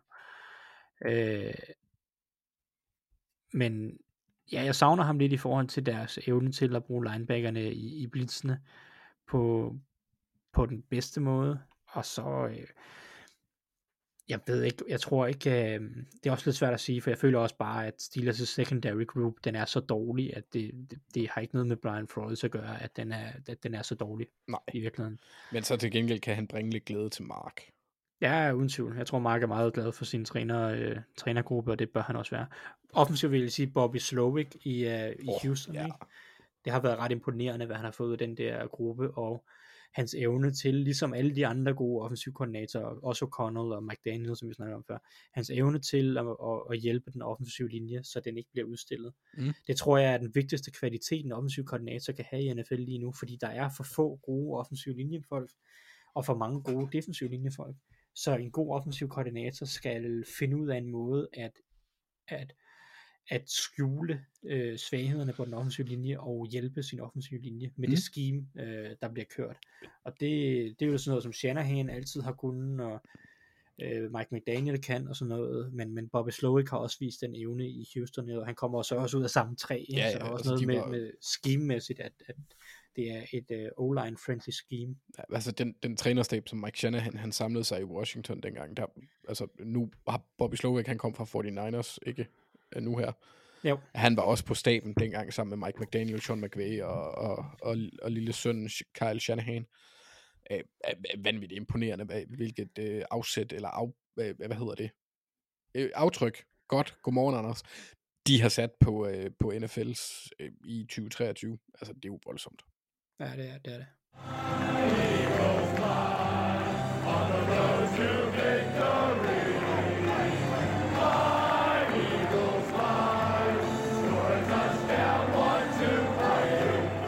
Nu skal vi til det, Thijs. Vi, øh, vi skal til picks, og som altid, så har jeg jo begået den fejl, at jeg er for ivrig i at komme frem efter. Så vi har glemt at vælge i de kampe, vi har valgt at snakke om. Så dem tager vi lige øh, løbende. Men først, så skal jeg lige, øh, jeg har haft øh, kontakt med min, øh, øh, hvad hedder det, embedsmænd, og, og, og altså, indtil videre har han jo gjort det godt, så jeg, jeg, jeg har taget ham tilbage i folden, så må vi se, om fejlen den fa- finder sted nu. Men øh, i sidste uge, der gik vi som samlet enhed 9 og 5 som Doc. Det, vil, det er jo, altså jeg tror det er første gang, at Doc ikke er på, ej, ej, det er første gang, Doc er i top 2. Fordi, som altid, fristes jeg til at sige, på nær i sidste uge, så er jeg igen den bedste. Den bedste af dem alle. Så god. Nej, jeg gik øh, 10 og 4, og der er jeg Mark, og det kan være, hvis, øh, nu, nu sagde jeg, at Mark han, han, han venter sig et barn. Jeg ved ikke, om det passer, eller om det er bare noget, han bruger som undskyldning, fordi han gik 7 og 7. Øh, men, øh, men Thijs, det gjorde du også. Hmm, ja. Og, og jeg, vil, jeg er også ked af at sige det, men du er nu på en samlet sidste plads. Hmm, det var jeg vel også sidste uge. Nej, Ja, der det- var øh, der var Doc dårligere. Ja, ja eller lige god. Jeg øh, ved det ikke helt. Øh, nej, Doc var dårligere. Øh, Doc, som enhed, der er vi 78 og 56. Du er forfærdelig ringe, Thijs, lige nu. Nej, skal jeg nok stoppe. Det er meget tungt. Nej, men det, det er helt fair. Jeg, jeg kan godt tage det. Det er, det er meget tungt lige nu i, uh, i uh, Jorangerland her, det må jeg sige. Ja, ej, men jeg kan bare ikke vedligeholde den der cockiness, for den er så fucking fake. Øh, du er 77 og 57. Mark, han er lidt foran dig med 79 og 55. Jeg er 85 og 49. Så øh, det er jo... Jeg har lidt at give af igen. Efter, ja. efter sidste uges... Øh, lige før jeg skulle begynde at tage Giants nu, bare fordi... Men nej, det kommer ikke til. Men øh, lad os kigge på det. Og den første kamp, vi skal have valgt, det er jo selvfølgelig torsdagskampen. Det er Cincinnati Bengals, ja. der er på udebane. Står for øh, Baltimore Ravens, der kommer, begge hold kommer fra trælse nederlag, må man sige. Du kaldte godt nok muligheden for et trap game i Houston. Øhm, ja, den, den ærger jeg mig lidt over, jeg ikke tog. Ja, det havde været frægt. Men øh, det gjorde du ikke. Og jeg tog Ravens, og ved du hvad, Thijs, det gør jeg øh, i sidste uge mod Browns, og det gør jeg igen. For vi spiller i All Black. Og som Lamar han siger, det er sexet. Det kan jeg godt lide. øh, så ej, jeg bliver også nødt til at tro på det her, fordi det, den, det, var, e, det var en af de der kampe, hvor Ravens de virkede som om, de, det er ikke som om, de ikke gad, men tingene kunne de ikke rigtig få, få til at fungere. Lamar kaster en pick 6 jeg tror mod Bengals, som vi egentlig har haft okay styr på. Nu var det godt nok en, en, ikke, ikke en Joe Burrow i fuld, vi gør i starten af sæsonen, så det bliver en helt anden pose bolcher. Øhm, jeg ved ikke helt, om Jamar Chase han når at komme helt op på, på 100%. Ravens kommer også til at mangle nogle spillere. Øh, Marlon Humphrey og Ronnie Stanley er dag til dag. Marcus Williams har kun en arm, så han kan ikke rigtig takle vores safety der er nogle problemer på begge sider, der er sagt, jeg kan sagtens se Cincinnati vinde men jeg bliver nødt til det, Jeg bliver nødt til at tro på Ravens. Ja. Øh, for mig er lidt det, afgør, eller det er ret afgørende for mig faktisk, at T. Higgins er skadet, og mm. formentlig ikke spiller kampen. Det, det, det ændrer hele dimensionen af Bengals angrebet for mig. Øh, jeg synes ikke, der er, der, der er for få andre trusler end Chase, når Higgins er skadet. Øh, I hvert fald, når du møder sådan et kvalitetsforsvar som Ravens. Og nu ved jeg godt, at uh, Jamar Chase han har det med at, uh, uh, og, at uh, have nogle sjove kampe mod Ravens. Men det er mest mod Marlon Humphrey. jeg tror ikke, han kommer til at spille. Nej. Men jeg, jeg havde også tænkt mig at gå med Ravens. Jeg, jeg, uh. jeg tror stadig, de er de bedre hold lige nu. Altså det vil jeg også, nu, nu du skal det også sige, at Trey Hendrickson, han fik så også en, øh, en, en, en mindre skade, øh, men det kommer også til at påvirke ham, kunne jeg forestille mig. Øhm, og så vil jeg også sige, at hvis Morgan Moses, som har været ude i nogle kampe, vores højre tackle, han kan komme ind og spille igen, så vil det ikke gøre mig alt for meget ondt, hvis Patrick McCurry, han spiller venstre tackle, for jeg synes egentlig ikke, at Ronnie Stanley, han har været særlig god i år. Nej, det er rigtigt. Så det er lidt en skuffelse. Det må man sige. Altså, han er ikke rigtig kommet tilbage efter den skade, der holdt ham ude i, i rigtig lang tid, lige efter han havde fået sin nye kontrakt. Og, og lov for, at han fik den, det synes jeg er fedt, fordi han var en fabelagtig spiller inden da. Men han er ikke helt kommet tilbage, og jeg er mere på den side, når det handler om skader. Øh, nu er det en ankelskade med Humphrey, det var ikke hans øh, hamstring. Hvad fanden er det egentlig? Baglårs ting, skade, lårskade, noget af den stil. Øh, igen, jeg er ikke læge, folk må godt drille mig med det. Det bekymrer mig altid lidt, når de skal ind og spille kampe. Øh, så vil jeg hellere have, at de sidder lidt. Og nu har Ravens jo snart en bye week, så der er mulighed for ligesom at, at lade op for dem, der er skadet. Så, så det, det håber jeg også lidt, de gør med Stanley. Ikke presser ham ind.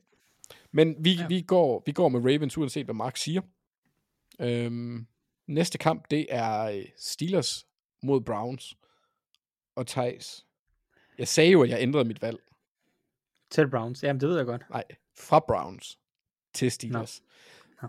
No. Philip han sagde det samme. Philip, øh, hvis folk ikke ved det, er vores øh, number one listener. Han er så blevet overhalet lidt øh, af nogle andre. Så Philip, du skal ind og trykke play nogle flere gange ind på SoundCloud. Um, det har jeg også sagt til ham. Han, han er meget ked af det. Men øh, han mente også, at, øh, at jeg var gået fra Steelers til Browns, men det er altså ikke. Jeg tager, jeg tager Steelers nu, fordi de står for Dorian Thompson Robinson.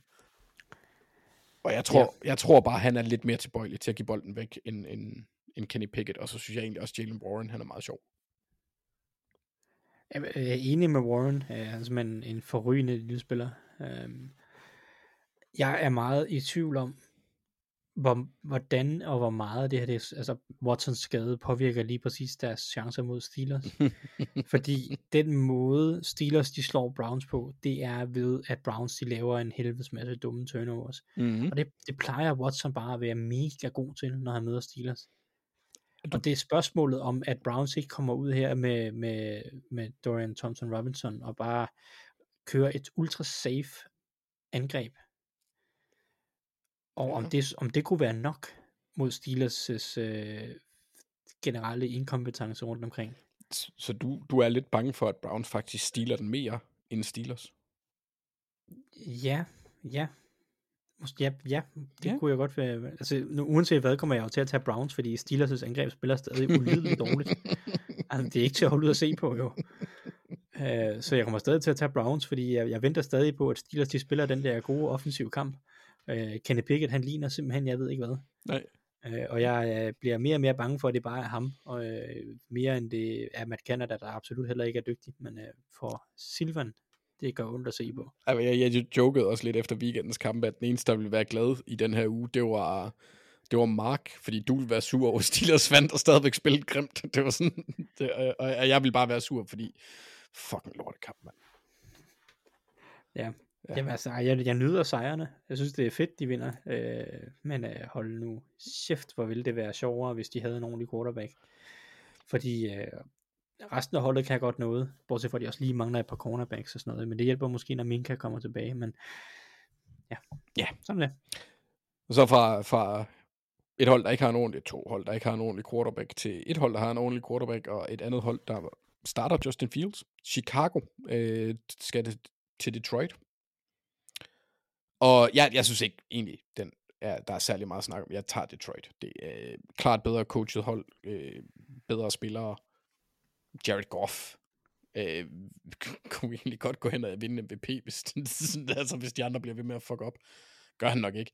Men altså, han har spillet godt i år. Altså, Uden tvivl. kudos til ham. Hvem tager Enig. du? Ja, men jeg tager også Lions. Det, sådan må det være. Altså, du kan, indtil videre kan du hente én kamp på mig. Øh, jeg ved ikke, om det hjælper, at jeg siger dem først. Øh, jeg har skrevet dem ned, så jeg ændrer ikke mening. På nær på én kamp. Ja. Ja.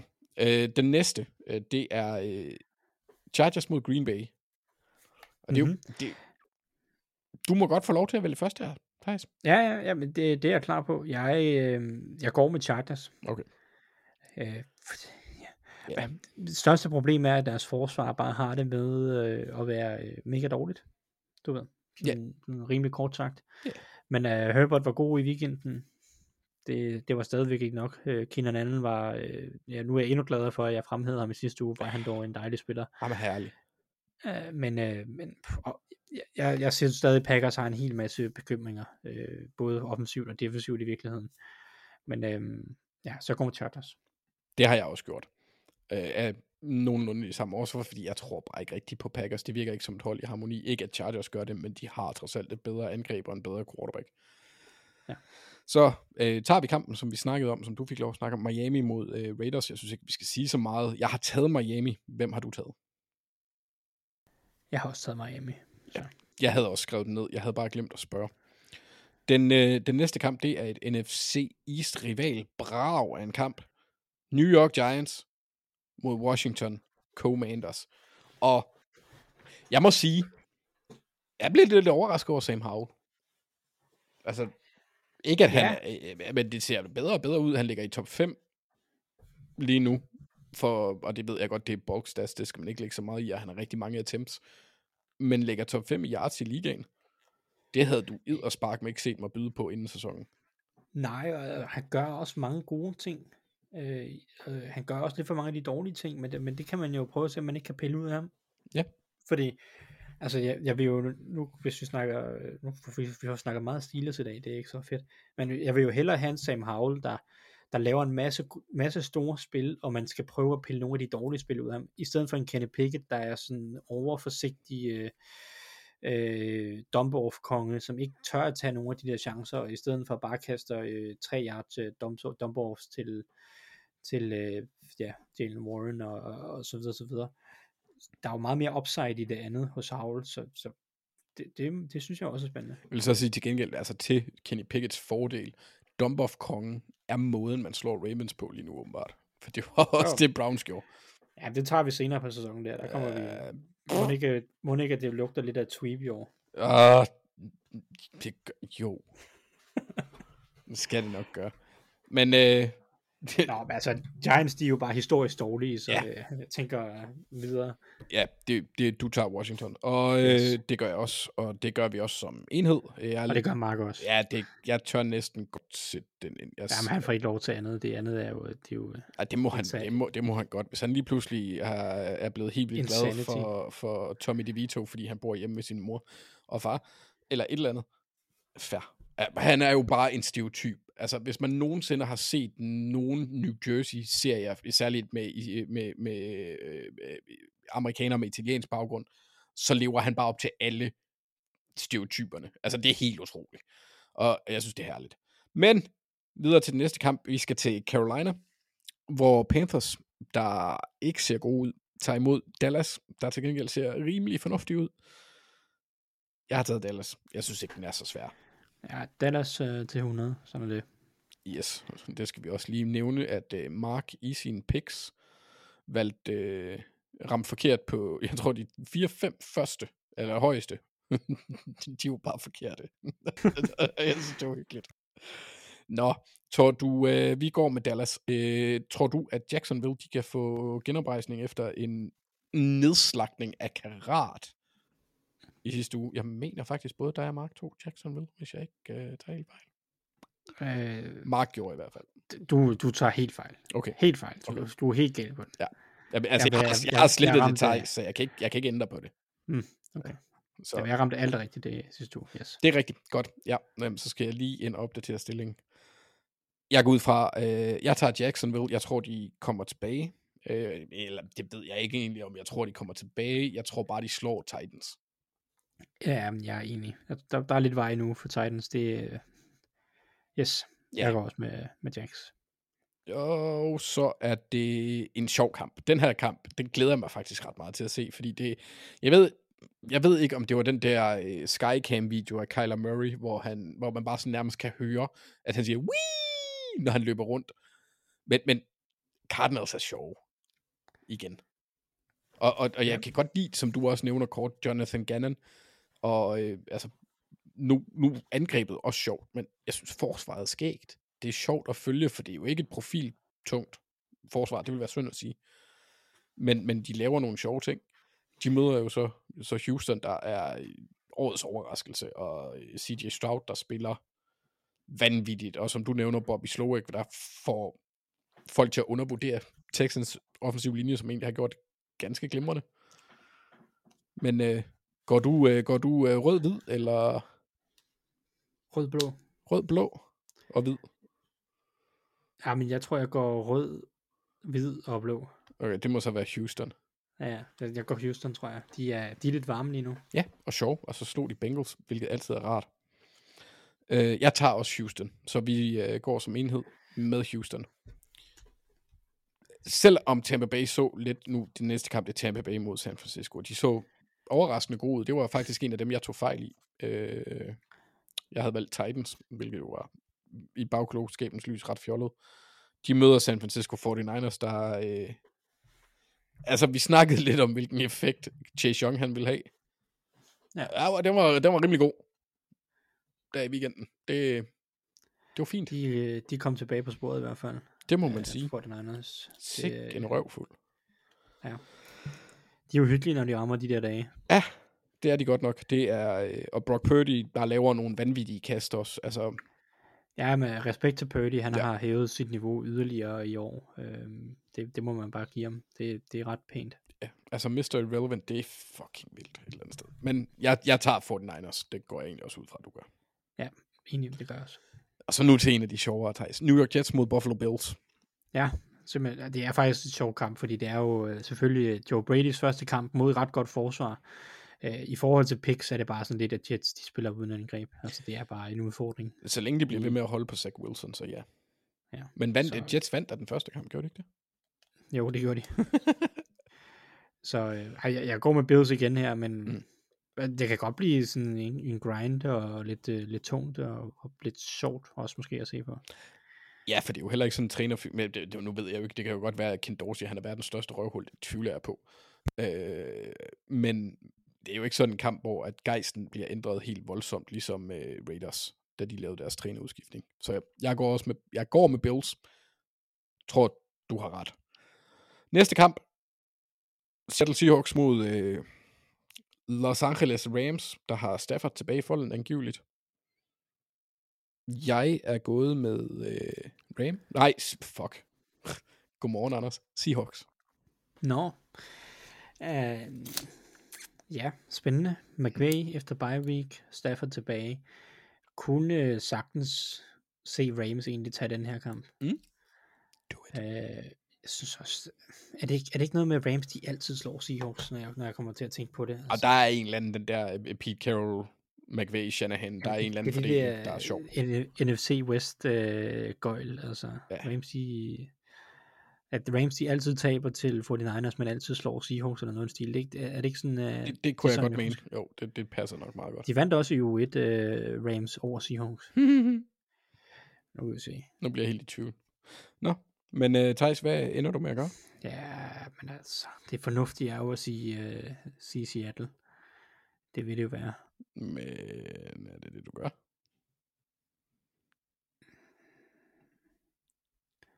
Nej, vi, nej, vi tager en chance, ja. Okay. Vi, jeg, jeg, jeg, jeg kunne lige mærke den, og det, jeg siger Rams. Okay, så må vi afvente Mark og se, hvad vi gør som helhed. Uh, han tager sikkert også Rams. En anden kamp, som du også lige nævnte, Minnesota Vikings mod Denver Broncos, den er også lidt sjov.